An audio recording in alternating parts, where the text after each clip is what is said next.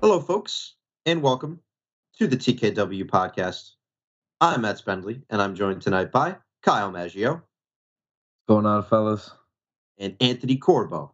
Yes. Boys, enormous win over the Atlanta Hawks tonight. Just absolutely enormous. Surprising almost back. for a moment. It I was. It was close. It was. They scared us a little bit at the end, hmm but the Knicks end up pulling out a win in Atlanta, thanks mostly to a big third quarter. Uh, we saw some big performances from Tim Hardaway, despite some inefficient shooting, although he was a team leading plus 20. He was Which well. He be was a welcome addition to the lineup. and his Kanter with 17 off the bench. Allonzo Trier was 16. Uh, so, first impressions from the game tonight. What are we thinking, fellas? Uh, Frank start, get- yeah, I was gonna say Kyle starts with Frank Ntilikina. Yep. Just his like he hit a transition three. When's the last time like? When's the last time that even happened? Who knows? Like he just looked confidently shooting the ball for a lot of tonight. I know he had the air ball and that seemed to shake him a little bit, but Frank Ntilikina shooting, uh, you know, looked decent reading the lanes. His defense was incredible. He was able to reach his arm into a couple of loose ball situations and come up with steals. Um, definitely the bounce back game that Frank needed after a horrendous game against the Bulls. Yeah, no, I mean, the biggest thing was, you know, we have to argue with people a lot of times about if he's going to be the answer point guard going forward because his lack of scoring ability. But it's funny when he, we always argue about, well, you guys have to look at the defense, the defense, the defense. And that's generally always there. And then on a, a night like tonight, where the first two and a half quarters, you saw the defense and the offense clicking for him. And then you could just see how dramatic of an impact that has. And I, that was one thing I noticed. It's like it's one thing when he's just playing defense, and it's another thing when he's playing defense and he's giving you, you know, 10, 11 points in the first half.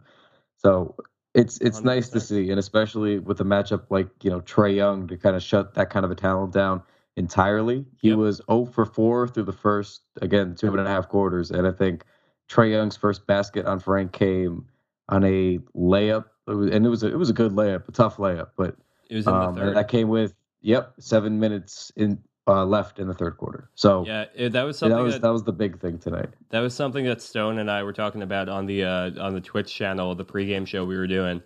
Um, you know, we were playing Knicks versus Hawks, and I was just like, a lot of this game is going is going to come down to whether or not Frank Ntilikina can comfortably lock up Trey Young. And I thought Trey Young maybe looked a little bit uncomfortable out there today as well. Uh, he seemed Oh, he to be- certainly did. he seemed to be a bit hesitant, and I don't know if I can attribute all of that to to Frank Ntilikina's defense, but he absolutely impacted him out there, and that was a big key to getting that win tonight. Kyle, that goofy gif that you posted of him with the binoculars had me dying. I don't know if I've ever seen that before. that was cracking me up. I, I Like- didn't. Yeah, He I, I didn't see it before Young?" either. So I think most of it can be attributed to Frank's defense because we've seen Yeah. we've we've all been excited for this matchup. I think this was also the first matchup of the year, if we'll recall. And I know that we spent time on this program talking about this matchup. We saw it in summer league. These guys go head to head because it's the classic offense defense showdown. And Young did end up with 15 points, mostly in the second half. It came at the end of the game. He had, you know, only one three. He looked uncomfortable for most of the night. And Frank's the type of guy that can take him out of his game. You got to push Trey Young around. That's how you get to him. You, you need to be more physical because he's still going to be at a disadvantage in that facet of the game just because of his size. But Frank and company did a really nice job tonight shutting down Trey Young. You know who stinks? Kent Bazemore stinks. Matt, I got a little little trivia question for you. Shoot. because you pointed that out. So, does Kent Bazemore make roughly about the same amount of money as Tim Hardaway Jr.? I think they have nearly the exact same contract. Interesting. Interesting. No, yeah, no, no more questions. Little statistic for you. I normally like Kent Bazemore. I- I've liked him in the past, but I haven't been very impressed with him recently. I- and he was especially awful tonight. I was also a I I loved Villanova in college uh, last year. I I really enjoyed that Villanova team. Omari Spellman on NBA court just cracks me up. Like he looks like he needs to lose about 25 pounds to really play. yeah, Like- yeah, he does. Yeah, He looks, Ennis he looks like every to rec league center. we need to have Enes Kanter bully him like he bullied Jared Dudley into losing weight like three years down the road when Spellman's like on the verge of. Oh, I forgot about that. Oh, what a cut! I love you, Omari. I love you, buddy. But you know, it, it's just funny to see guys like that in NBA court. It just it cracks me up.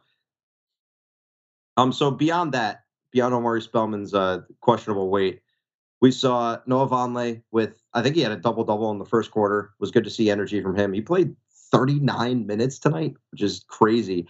Fizz ends up toying with these guys minutes a lot due to the flow of a game, which I think can sometimes be a blessing and a curse in a way, because we've seen Vonleh play 10 or 15 minutes in the last four or five games. Some of that's due to foul trouble, but then we see him play 39 tonight. We've seen Dotson play almost 30 minutes every single game, only plays 18 tonight. Really quiet game for Dotson.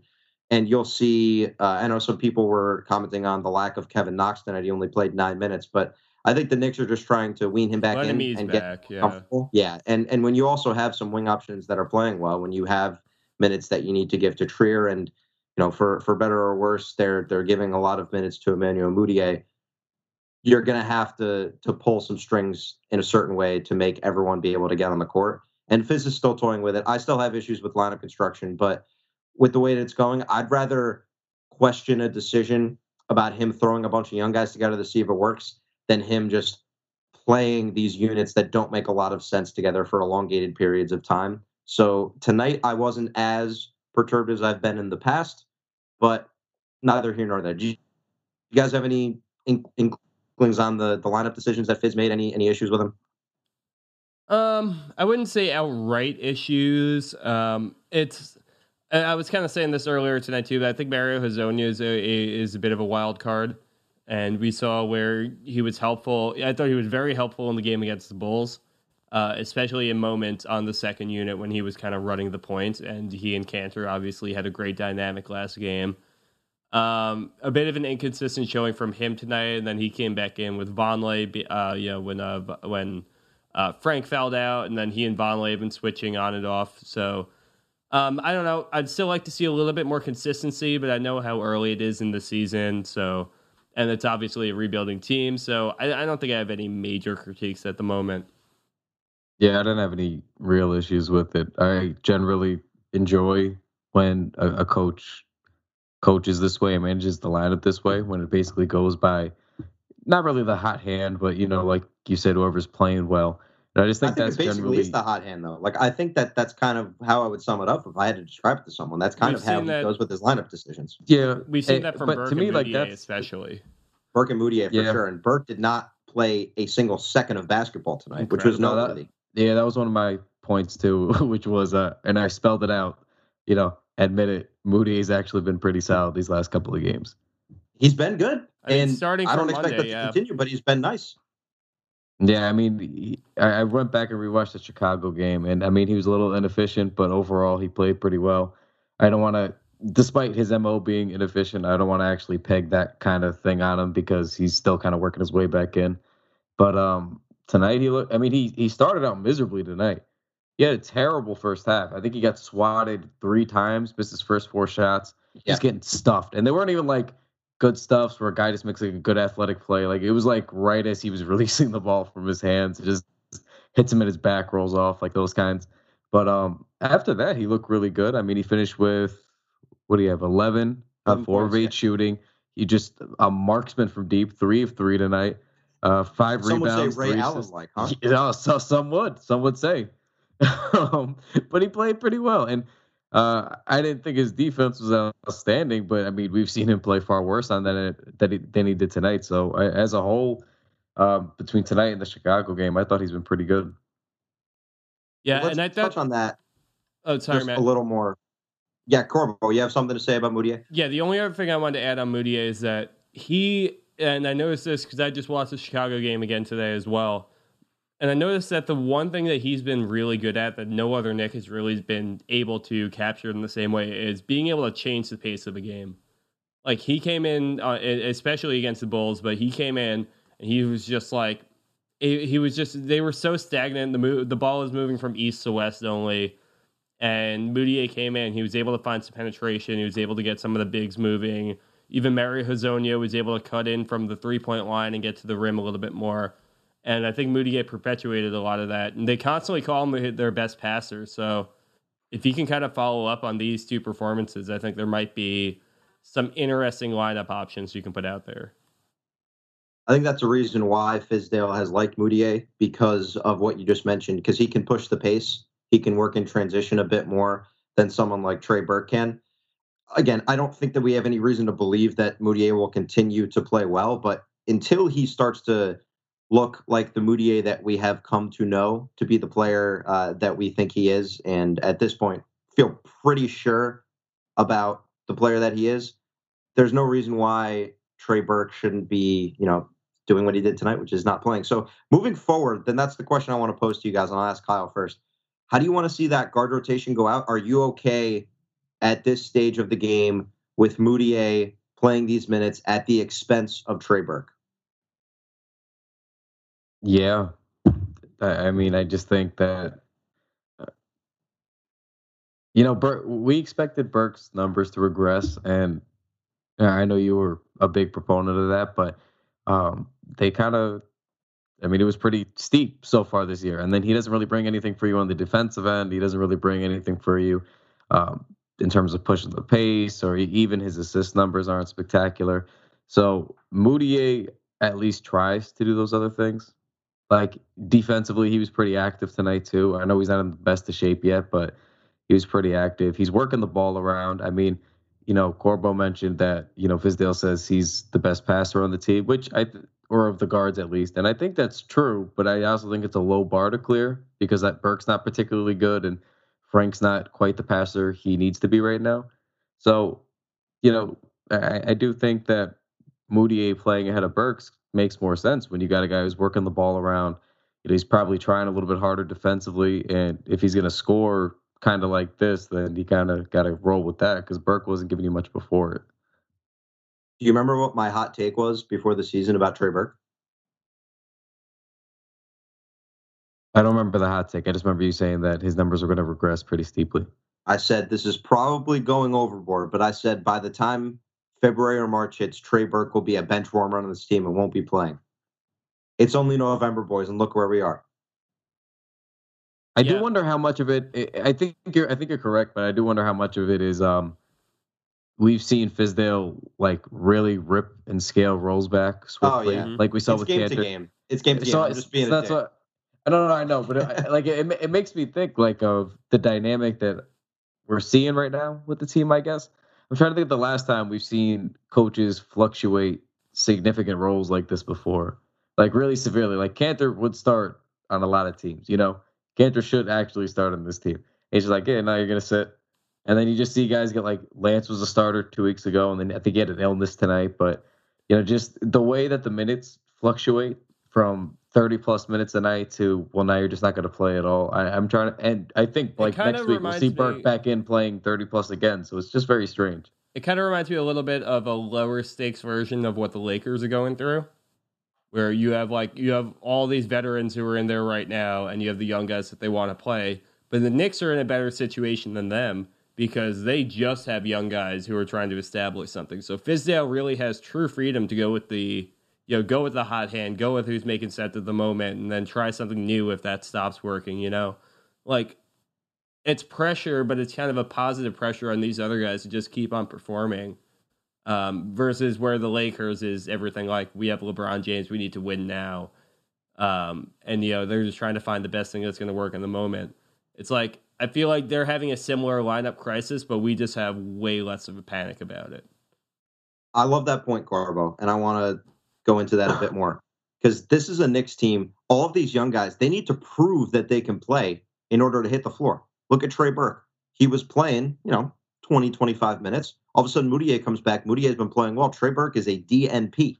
We could see a Dam- if Damyean Dotson has another tough game, maybe Dotson gets swapped out of the starting lineup. Maybe if you know Mudiay starts to heat up, they do something strange like that. I wouldn't be surprised if Fizz makes those decisions. It puts a lot of pressure on all of the players, and I think it's mostly a positive pressure to play well. It puts a fire under their ass. It's saying you need to be the player that's going to contribute in the way that you are supposed to on this team in order to get the minutes that you think you deserve. And it's we talked about this ad nauseum about the keep what you kill, the the mentality that you need to play up to the standard to be able to play on the New York Knicks this season. And I think it's going to be frustrating for these guys. And from a fan perspective, it can be frustrating at times. But luckily, the minutes typically aren't coming at the expense of some veteran. And that's why it's so great to have a young team. Because think about last year when the Knicks had Jarrett Jack, and at the end, when they started to play poorly, we were all like, why is Jarrett Jack playing so many minutes? This year, the only guy I think you could say that about who's playing like, oh my God, why is he playing so many minutes is Enes Kanter. But I don't think anyone really has that mentality for Kanter because when he's on the floor, he's still a productive player. His usefulness can be debated, but his production is always there when he's on the floor. So you have to love what Fizz's mentality and what his structure has in store for these players and what they could learn from it moving forward. Yeah, but I mean, it, it does build the points that he was talking about all summer, like you just mentioned. And we were really worried about that too. You know, how many times have we heard all the things that we wanted to hear and the little PR tours? And it, it's obviously still early into his contract and, and this season overall, but it matches up. That's all we could hope for is it's matched up. And it builds that you know next man up mentality nicely. So it builds that camaraderie that nobody's really too important on this team. The only one you could probably argue is tim hardaway jr whose spot in minutes are a virtual lock given his you know uh, share of the shots are pretty much a lock on uh, every night that he's going to be in the lineup. But everybody else it just seems like hey man like you're here as long as you want to be and if you're not going to play well then there's somebody else who will so it, it's a nice when we talk about the culture shit and about making sure it's legitimate. It's that kind of stuff that you want to see. I know we probably have the the brand of being the pro Tim Hardaway podcast, and in this juncture of Knicks Twitter, and I think Kyle and I specifically have really sat in that corner. I'm going to give an anti Hardaway take. I can't stand him in close games. I can't because he has this like I need to shoot the basketball. Mm-hmm. I'm the highest paid player on this team. I need to completely control the game. And I was sitting there watching with my roommates and I'm saying, he's not the guy that I want to be taking these shots. Work the offense. If you can get him a good three point shot, obviously I'll feel good about that. He's your best shooter. But he just gets in this I need to score. I need to drive. I need to take the contested layup. I need to take the step back three. They need to make sure he knows the end of the game run our offense, man. You don't need to do everything. It's okay. I agree he with wants you, Matt. to be that star. It's just frustrating. I agree with you, but there there's okay, there's a couple of things here. The first one is like look at where the team was last game when Tim Hardaway Jr. wasn't there. Especially less so in close games we were talking about, but more like starting games off and just the general pace of that game up until it got close in like the fourth quarter. You know, without Hardaway there, these guys looked lost. They didn't know where to go. The one thing that I think that a lot of these players who are on the Knicks right now need to learn more than anything is how to react off the ball and how to be moving around the court when they are not the focal point of the offense. And I think having Tim Hardaway Jr. there, an established, steady player in this prime, but not a, a veteran too old, uh, to be able to take those shots and be able to run things for them while they kind of operate and figure out where they need to be is very beneficial to these players uh, as they begin to develop. For sure for sure. And I think that's a great point about just the presence that he has on this team because they don't have a lot of shot creators that can also distribute the basketball. And we know Hardaway is not some sort of aficionado running the pick and roll. I'm definitely saying his praises because I think he's underrated in that, but I also don't think that he's some sort of, you know, unearthed gem in that part of his game. But oh, his no. ball handling is valuable, and his ability to work and distract the defense is definitely valuable and they need that and it's nice to have that. It's just at the end of games i can find him to be overbearing. I feel like that's only been the last four or five games if i'm not because i feel like earlier in the year a, a, lot of what was fun about what they were doing was it was in the flow of the offense and i feel like you and i were pushing for like look at all these clean looks he's getting like the entire game. Like it seemed like his shot uh, selection at the time was mostly cleaned up. I feel like the last couple of games he's really been trying to gun to keep it, you know, the the guys back in it.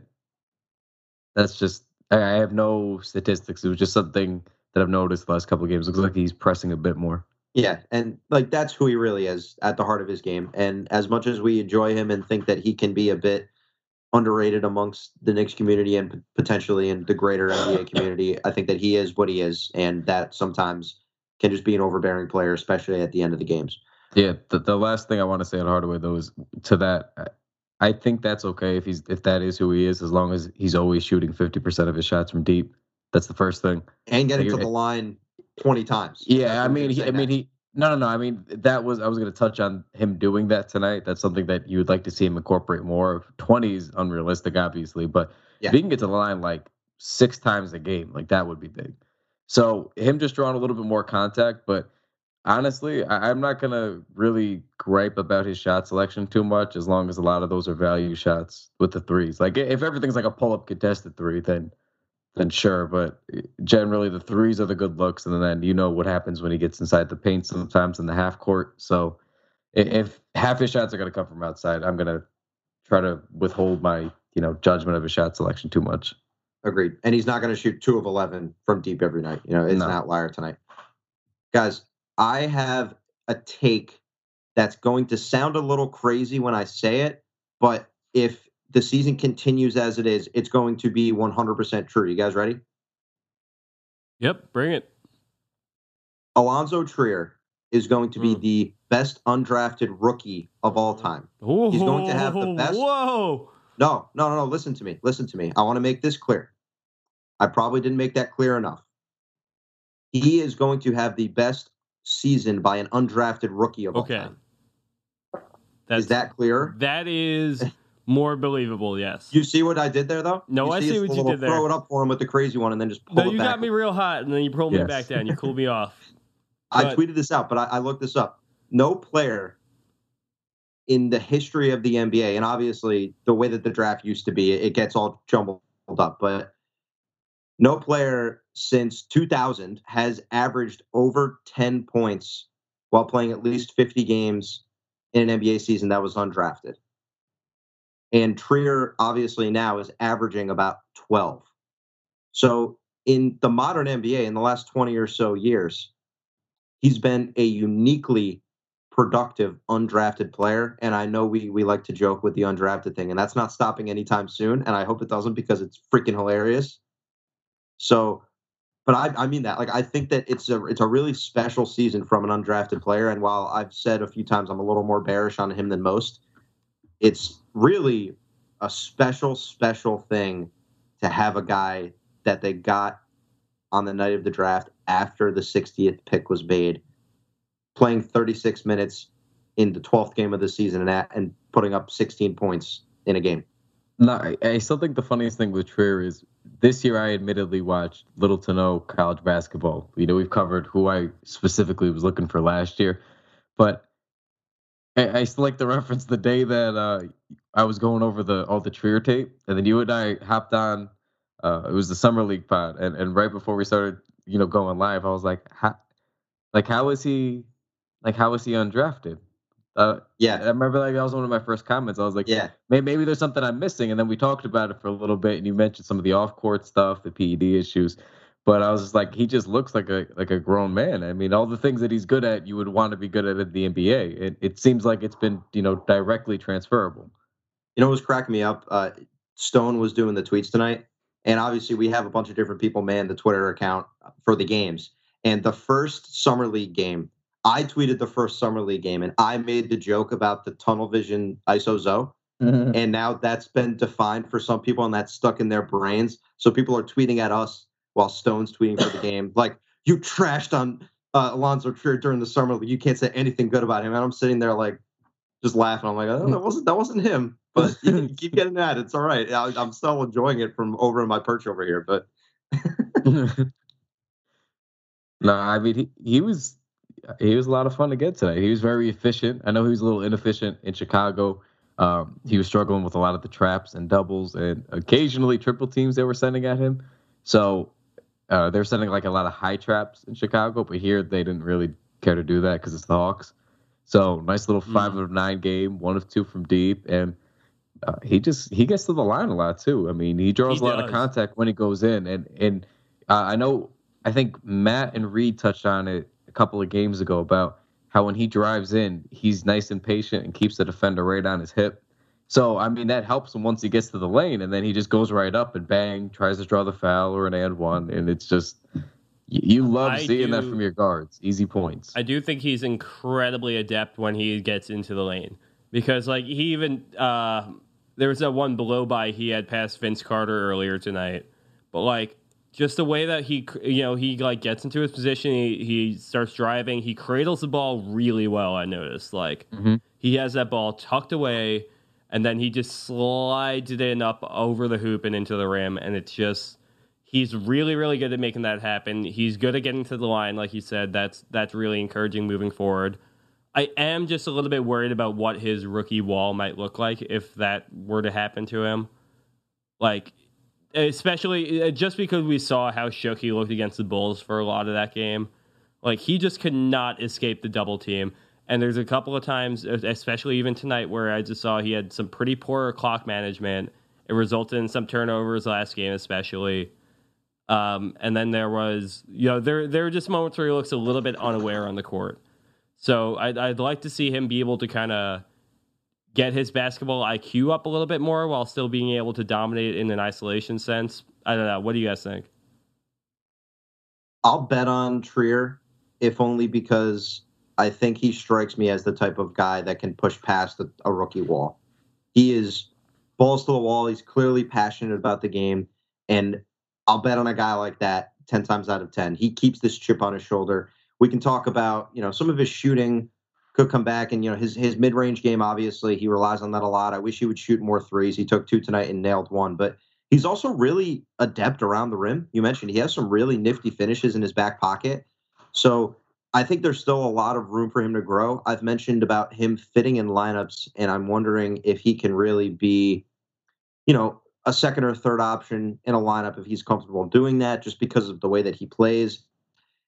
The number one thing, I don't know if I said this when we talked on Monday, the number one thing that has impressed me, that's a low key part of his game that I don't think is getting enough attention is his patience, both with the basketball and when he's running a pick and roll. He takes his time to find the spot of the defense that's going to be weak and he attacks it. He takes his time. He looks, he evaluates the defense. He says, where is that guy going to go? We've we talked about the play in Dallas where he kept Doncic on his hip. He's Mhm. done that a few other times. And he has such a nice array of moves around the rim that that patience is really important. It's like Le'Veon Bell's a running back, right? Which I guess doesn't work as well anymore because he hasn't played all season. But it's like that. Like having Yeah. that patience is just super important in the pick and roll and for a running back.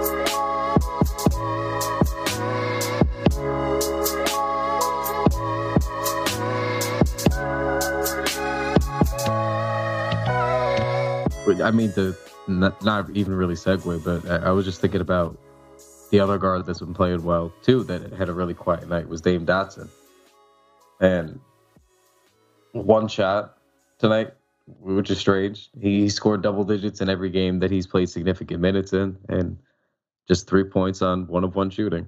Just a really He looked dominant for night. most of the season. I mean, every and we were even talking about it in the chat, like pretty much looked to be behind Hardaway and Kanter, like the go-to guy in the team.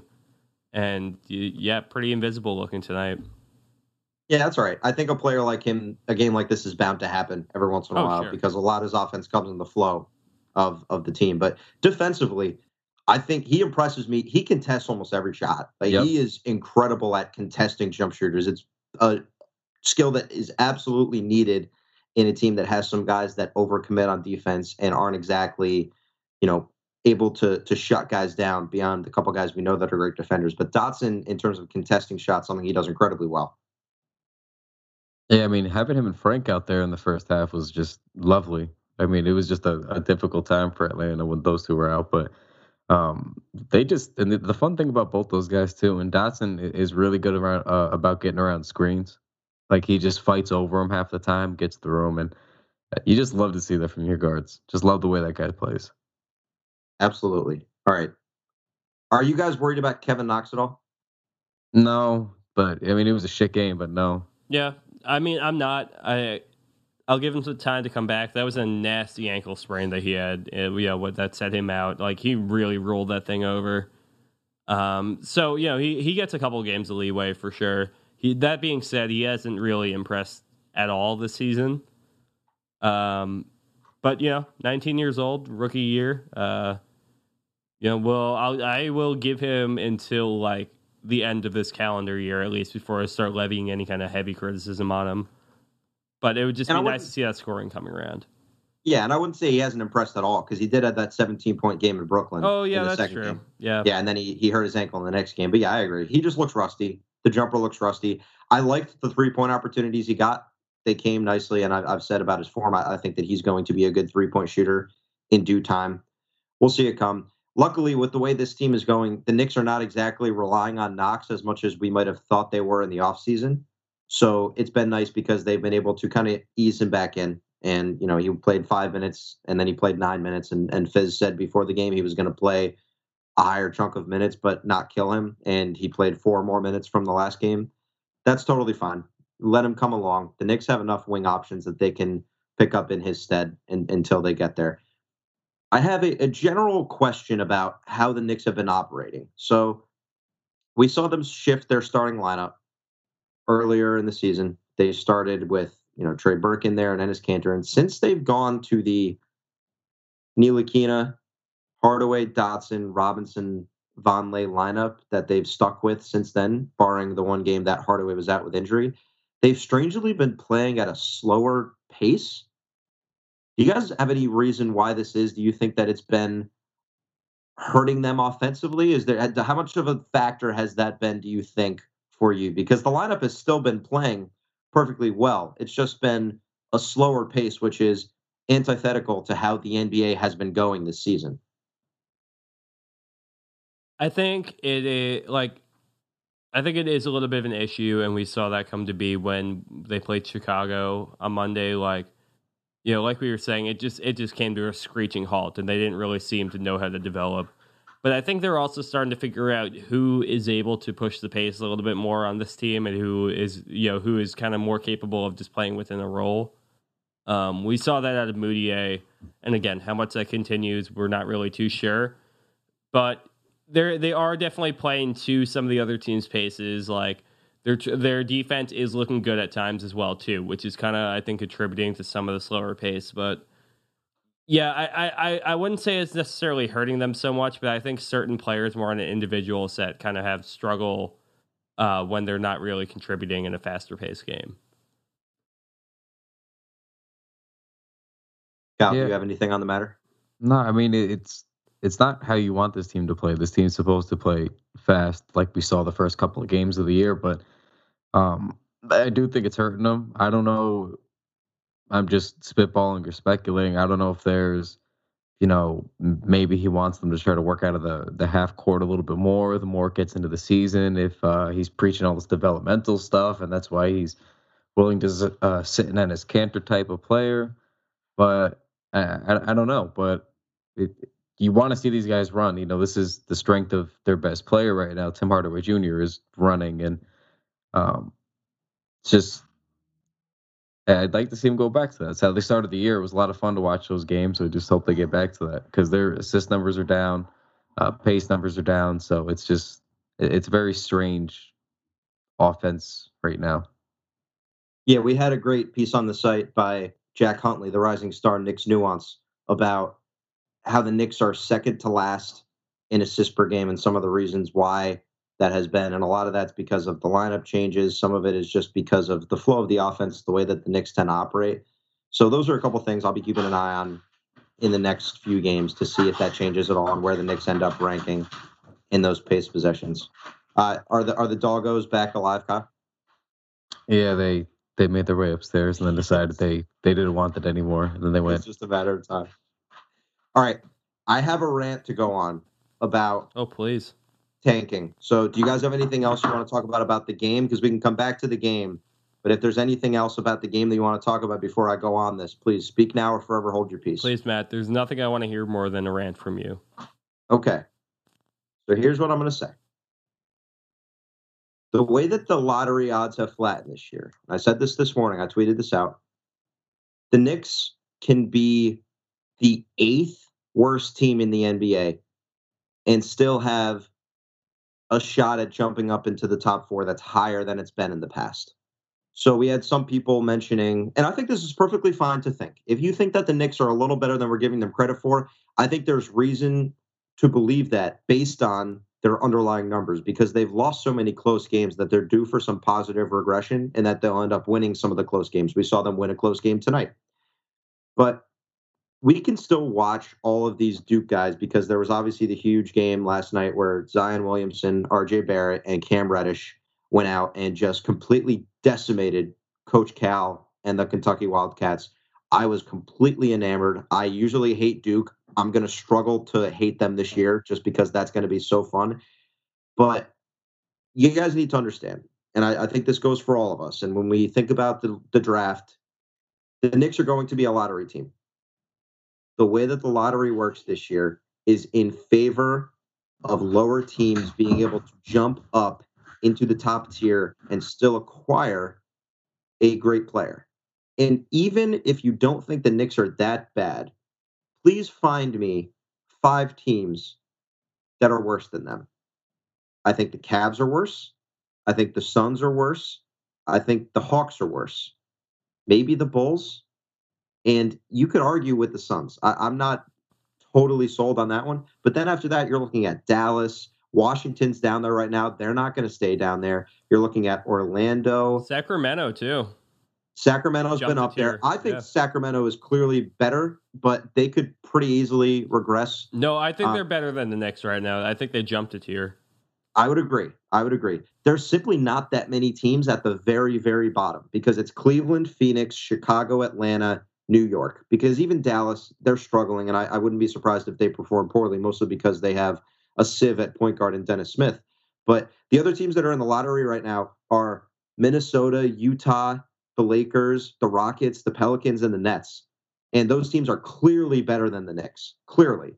So when it comes down to it for this Knicks team, get as excited as you want for these draft picks now. Make it happen now. Watch college basketball and know who the guys that the Knicks could pick are because they're going to have a high pick in this draft. If they get unlucky with the lottery odds, then that's just how it goes. But there, there's no reason for us to think the Knicks would draft any later than, and even if they end up with the seventh best lottery odds, which I don't even think is that likely because I think they'll be worse than that, they still have a seven and a half percent chance to jump into the first spot and about a 25% chance to jump into the other three top spots. So you're looking at almost a 30% chance, 33% chance that the Knicks hop into the top four of this draft, which would mean getting the right to draft one of these Duke guys. And we're looking at other prospects here too. It's important to understand that it's not just the Duke guys. Romeo Langford out of Indiana, Nassir Little out of North Carolina. There are a ton of exciting prospects at the top of this draft that we should be excited for and are allowed to be excited for right now, while also enjoying the next season as a whole. So I would encourage all of you get involved with college basketball. It's a fantastic sport. If it's something that you haven't really spent time to watch up to this point, enjoy it and go out of your way to watch some of these guys play and see who you think would fit with this Knicks team while also continuing to enjoy this Knicks season. Because guess what? Tanking can be fun if you're playing all the young guys. The Knicks are playing only young guys, which makes it a blast because you don't have to waste losses without gaining any experience. They're gaining experience in every turn, in every facet of the game these players are learning. And the Knicks are losing some close games, but then they also win one. So they win one in Atlanta. They win one in Atlanta tonight, and some people will be saying, Oh, what are they doing? Why are they winning? You know what? Stop. Doesn't matter. If the Knicks finish fifth or sixth, the difference between one spot in this draft, the odds are simply not different enough this year for us to freak out about that. I don't want that to be a thing. And that's that's basically all I have to say on it. And that's something we're going to talk about all season long. But the crux of my argument is please don't be openly rooting for this tank. We can always make the jokes, and I'm always here for the jokes. I'm always here for it. The Knicks are going to organically tank. They're going to lose games because they're playing young players, and that's going to lead to them getting an exciting young talent from a really great, enticing young prospect group that's going to take the NCAA by storm this year. That was my thoughts on the matter. I mostly agree with you. So just to put it into perspective, the uh, uh, we ran a poll earlier today on the on the Knicks Wall Twitter, and forty nine percent say bottom five, uh, twenty seven say bottom eight, nine percent say bottom fourteen, and then fifteen percent say bottom three. So I think we're. Would you kind of put yourself in that kind of I don't know two through five category, Matt? Yes, bottom Okay. five is the safest bet. I would say wouldn't so be, as well. I wouldn't say it's out of the realm that they finished bottom three, but I mean Cleveland is a lock to finish down there, and I think Yeah. Phoenix just beyond. You know, they have Booker and Ayton who are going to continue to play well, and that they've had a tough schedule thus far. I think Chicago and Atlanta are really bad too. So I think the I Knicks agree. anywhere between three and five makes the most sense in my mind. Yes. Yeah, and I think it's going to take some getting used to the new lottery odds, and I, I agree that you know there's going to be a lot of teams who are kind of closer at the bottom here than the last couple of years. So I think the odds are going to be a little bit more even, and this is going to be a fun Knicks team, and I think there are a lot of players this year in the NCAA that we can be looking at. Um, it's going to be interesting to see who the next piece we're going to be adding on is. Um, I don't know. Maybe at the early running so far, do you think that? like what what kind of player do you think the Knicks should be eyeing out for next year? Well, that's the cool thing about the three Duke guys, and I think that's why they're the most exciting prospects, is because they are your prototypical NBA players that are playing in college, and all three of them could step into the NBA right now and be contributors, which is going to be a big argument against the one and done, which we'll see if that ever is eliminated. But this Duke team is just going to be ridiculous this year. But with Zion Williamson, you have a 6'8, 285 tank of a man that got recognition for his dunks, has almost 2 million followers on Instagram, which is insane for a college player. But he can handle the ball, he can pass the ball, he can also shoot, which I think people were kind of that was the worry that he couldn't really be a shooter. RJ Barrett was incredible last night. He had over 30 points. He dished the rock. He has just a, a remarkable touch around the rim. And then Reddish is more of the understated guy that contributes in some ways that don't exactly jump off the stat sheet. When it comes to it, I think that whatever wherever the Knicks end up with this draft, I think it's going to go Zion, Barrett, Reddish. I think those will be the order that these guys end up getting drafted in, and that's me saying this in November. That could pretty easily change. I could see Barrett jumping, although um, it'd be really tough for a team to pass on Zion after what we've seen from him. But I think that uh, I don't even necessarily think those guys will be the top three. There, like I said, there are other players that could come into play here, but I just want us to all understand that we can be excited about these guys while also not thinking that the Knicks are some awful tanking team that we don't want to watch. It, it, we need to understand it's a whole conglomerate of angles that we can enjoy this from, and just one of those angles is us talking about the college players, and another is us talking about the young Knicks players these things go hand in hand. But when you watch the college guys, it's just so much fun to think about their potential with the Knicks, and it's frustrating to think that we we won't really be able to get to see this for another year. So we have to watch them play, and then we go through the whole draft process. But it's still exciting, and I'm really excited for college basketball season. And like I said, I, am going to be into it. So I, I'd encourage all of you out there, if it's something you haven't really been into before, give it a try. If you have some free time on your hands, if it's Tuesday night and Duke's playing a mm-hmm. great ACC matchup against Syracuse those are the kind of games I encourage you guys to watch. It's fun. Kyle, do you have anything on the draft? You've been quiet because I was ranting. So thanks for giving me the, the floor here, guys. No, I actually made sure I watched last night, and that was a ton of fun, and I'm glad that I did. Um, I don't, I don't know. I don't even want to think about who I would want more right now because uh, both uh, Barrett and Zion were just incredibly enticing. Zion's built like a refrigerator with wheels. That guy just moves down the court. It's just it's the wildest thing. And he's graceful. He's got a nice touch on his handles and uh just like you see you see all the highlights. Everybody by now has probably seen all his, his YouTube or Instagram highlights and it's different when you see it on a, a bigger stage where the competition's better and um, you know anybody that seemed to have any worries about his game actually translating onto a, a legitimate playing field, a legitimate court. I mean, Kentucky's no pushovers, and um, it, it should have gone away because he, he looked tremendous. Um, he did a little bit of everything, and then obviously Barrett was just the best player out there last night. So um, I, I, don't. I, I, think about this a lot. Everybody seems to have one guy that they're pulling for.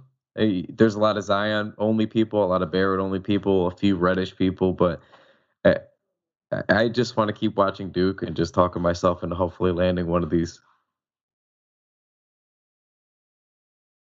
Going to be fun. And like I said, there's other guys. Watch North Carolina. Watch Kansas with with Grimes. They have there's other players out there that are going to be a blast to watch too. So oh, I just wanted to get that in. You know what I want to say too about the draft odds yes. thing? Go ahead. Um, I don't I don't know why Knicks fans specific. First of all, it's one of the worst angsty things you guys can do is to just to tweet angrily about wins and losses that we never had any control over anyway. Just the chips are like it. I understood. I said this on the last, but I I understood getting upset the Shane Larkin year. Like that that was a, a just dreadful, dreadful year. So every loss mattered more, and it ended up working out for us, right? But the thing was, we had the second worst odds at the, uh, the second best odds at the time. And where did we draft that year, Matt? We drafted fourth. Fourth. The, the, the odds didn't work in our favor, though we did get Porzingis. But the odds didn't work in our favor where uh, we should have gotten the second pick or uh, any, anything like that, right? So that was that. That's one. And then what, was it? What was it? Um, the Ntilikina was it the Ntilikina year or this year? It was the Ntilikina year, right? When they nobody had moved uh moved back from seven to eight in I don't know how many years. And it was the Knicks moved back seven to eight. Yes, yes, because they moved. They they lost the coin toss with the Minnesota Timberwolves. Yeah, and and then the and then this year I think they just they uh did they have the eighth or ninth? they stayed odds? in their spot this year. They stayed. Okay, so we we whine about getting the best percentage, and the best percentage doesn't really work out so far. It's not like it's not like we got a taste of it like Cleveland, where we got a couple of ridiculous first round picks, or even like or like uh, first overall picks, or even one. Like we just it just hasn't worked out that way. We just didn't get like the big break. So I I don't know why we're acting so so thirsty for something as though it's such a sure thing. Like we got KP at four when the odds didn't go in our favor. Like it, the draft is random a lot of the time. Statistically, about who's going to pan out in terms of being an impact starter and beyond that, a star or anything like that, the odds are very low for these guys to just pan out in general. So I, it's it's irregular at all the different uh, the draft spots you can get anyway. It's just you just got to do your homework and control what you can control. Really, just getting mad about it all year. I'm just seconding what, what Matt's saying now, but just getting mad about any of that is just mm-hmm. really a fruitless exercise. Yeah, it's all about the odds. Yeah, you never know how the other teams yeah. in the league are going to finish. You can only do what you can with your team. And I'm totally of the opinion that you can actively root for a team to win games and also be tanking at the same time.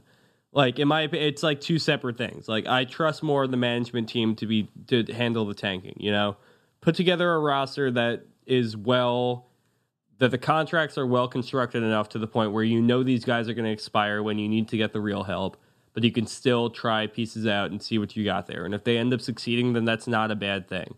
You know, it can't all be for the draft pick. And at the same time, like I'm, I'm, I'm out, I'm totally in favor of the coaches and the players encouraging winning, because how else are you going to go out on the floor and actually try and actually learn and try to, you know, improve your craft if you're not trying to be the best you can be. So absolutely, I, I think there's very valid points to both sides, and I think there's a conjunction you have to kind of find between them. I think I watch the Knicks most like most Knicks fans do. If they win, sure, that's good. If they lose a game, okay, that's fine too. I, I don't get too high or too low because mm-hmm. there aren't any expectations. It's all about the signs from the young guys. But a game like this in Atlanta that they win, we saw some nice signs from Trier continued to progress. You know, we saw Frank have a great game defensively and then had a nice scoring, you know, kind of run there just don't get all up in a tizzy about the wins and losses. Check out the lottery odds on Tankathon and make you feel better. I promise, because the Knicks are going to be in about the position that we expect them to be naturally, because it's not a talent enough roster to rack up enough wins. It's the reality of the situation. They're going to lose a bunch of games, especially once January, February hits. It's always that point of the year where we're like, oh, maybe the Knicks are a little better than we think. And then they go on the road and they play Denver and Utah and Portland and both LA teams. And then all of a sudden we're like, oh yeah, that's what happens when you play the rest of the NBA that actually has, you know, a, a semblance of of winning. Yeah, I, I their DNA. wholeheartedly agree with that, and I think that's my point really well summarized. Because I'm just like, I trust that this team is going to be bad enough that I can feel good when we actually get a win. You know, like I think that's just what it comes down to. I think it's that you know the this this roster is a growing roster, and they have a lot of holes to fill, and they have a lot of things to figure out, and that's just going to lead to losses. So when they do actually have games where they figure it out and they look pretty good out there, it's okay for us to celebrate that. and they're going to be able to add a great player in the draft either way. I have one final thing before we get out of here that I just want to make a point of because I thought about this today. It's baffling to me that no Knicks head coach in the last 15 or 20 years has thought to bring in all of these stars from the past. We've seen Fizz bring in Bill Bradley, Patrick Ewing. He had Clyde speak to the team. Bernard King spoke to the team today and was at the game. Why has no other coach done this? Is every other coach just an idiot and Fizdale some genius? Or is it just like a New York curse that was cast No. upon the likes of Mike D'Antoni No, and Larry Brown that went elsewhere and did great things? Like, how did no one else think to do this? It's the perfect PR move and it earns brownie They- points. for the fan Larry base. Brown's a wild pick to pick out of there. because he had success elsewhere. I'm saying that they, They came to New York and they were just dumb. they did think to do it though. Clyde's been talking about this shit for years, Forever. years. Clyde's been talking about this as long as I've been alive and watching Knicks games. He's been talking about the Knicks need to bring back some of the stars to work with the player players and and develop, and they just haven't done it. And I, I think what happened here, and it it seems to be the vibe of uh, the organization as a whole, from the front office to the PR to the social media, that they're trying to push it to new culture. So I think they finally realized, like, hey man, we got to save face. So like, what do people want to hear? So it just seemed like they were trying to on all the buzzwords and things. They said, oh, while we're at it, like Knicks fans are very nostalgic. Like you should make it an effort. Like I, I don't know how coordinated of, of an effort it was. I don't know if it's just uh, a general message that they wanted to push and then let Fizdale get creative. But um, it, it just it, it seems to just match the the tone of the organization as a whole. Is just making this big culture push. So I don't know whose idea it was. Um, I'd hope that somebody just fucking listened to Clyde and let Fizdale take the credit. At this point, I just want Clyde to just get his due because he's been saying that forever. That poor man just speaking into the abyss every night. So, so um, it, it's it's nice to see, and it's always we're a nostalgic bunch because that's all we have for prior successes. But it's nice to see these guys back and, and trying to help out and contribute towards something. I love when Clyde watches someone like Trae Young because Clyde doesn't watch any Matt? 28% from three this year. What's he doing shooting a three that deep? like, dude, it's Trae Young. Like, that's all he did in college. but yeah, no, I that's, think why- you're that's right. why I love Clyde. Yeah. Yeah. Oh, he's the best. And from all indications, like when they met with Bernard King, Bernard King just seems like the sweetest man you'd ever meet in your entire life. Like it just seems like so such He an is. obvious move that no other coach has done before. Did you see when uh, last year? I think it was last year. He wrote his book, and they had him at the Garden with his book, and uh, they put him on the, the big screen. And it might have been the year before, but anyway, they put him on the big screen, big screen at the Garden, and he like waves, and then he forgets he has his book, and he does it like he was in a commercial. Like he had one hand on the bottom of the book, and one hand on the top, and it was like right next to his face, and he just like held it up, and he was smiling a lot. And I think what makes me even more happy about that is don't forget, like Bernard King had some really, really hard times He uh, did in, the, in the NBA. injuries and- and drugs. Yeah. Yeah, so yeah. A man like So- that white stuff.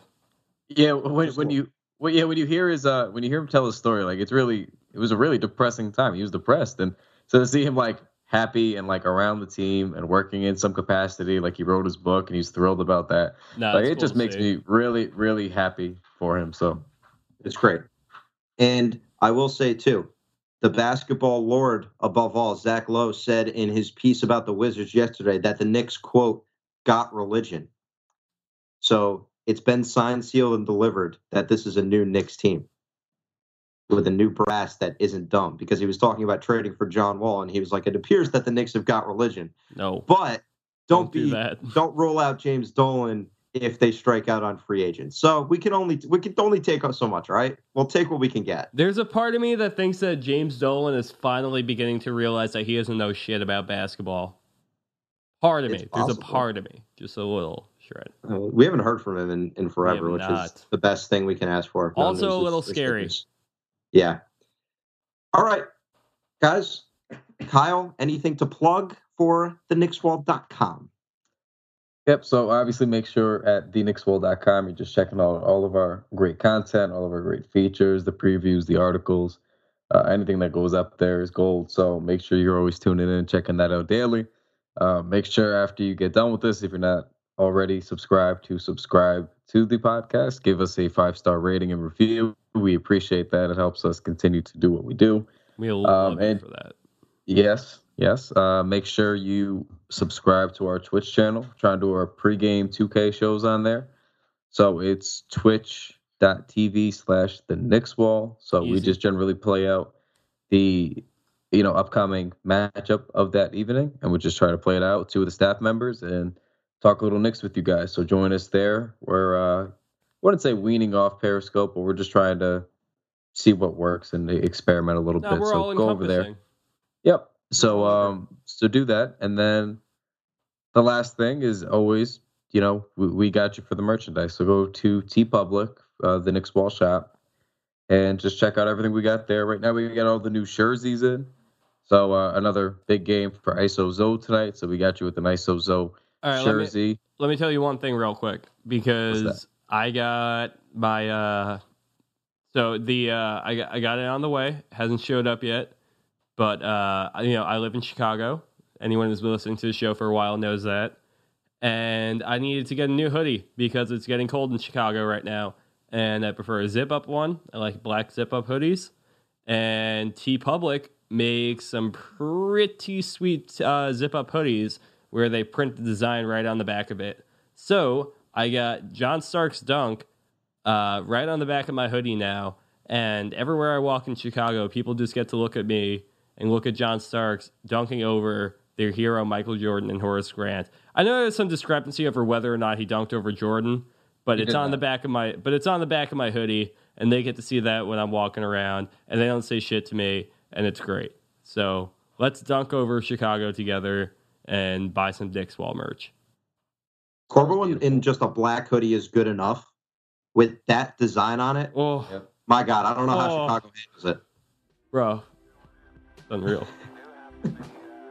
All right. With that being said, Knicks are back in action on Saturday in Toronto. Going to be a tough one against the 10 and 1 Raptors, but we will talk to you guys on Monday.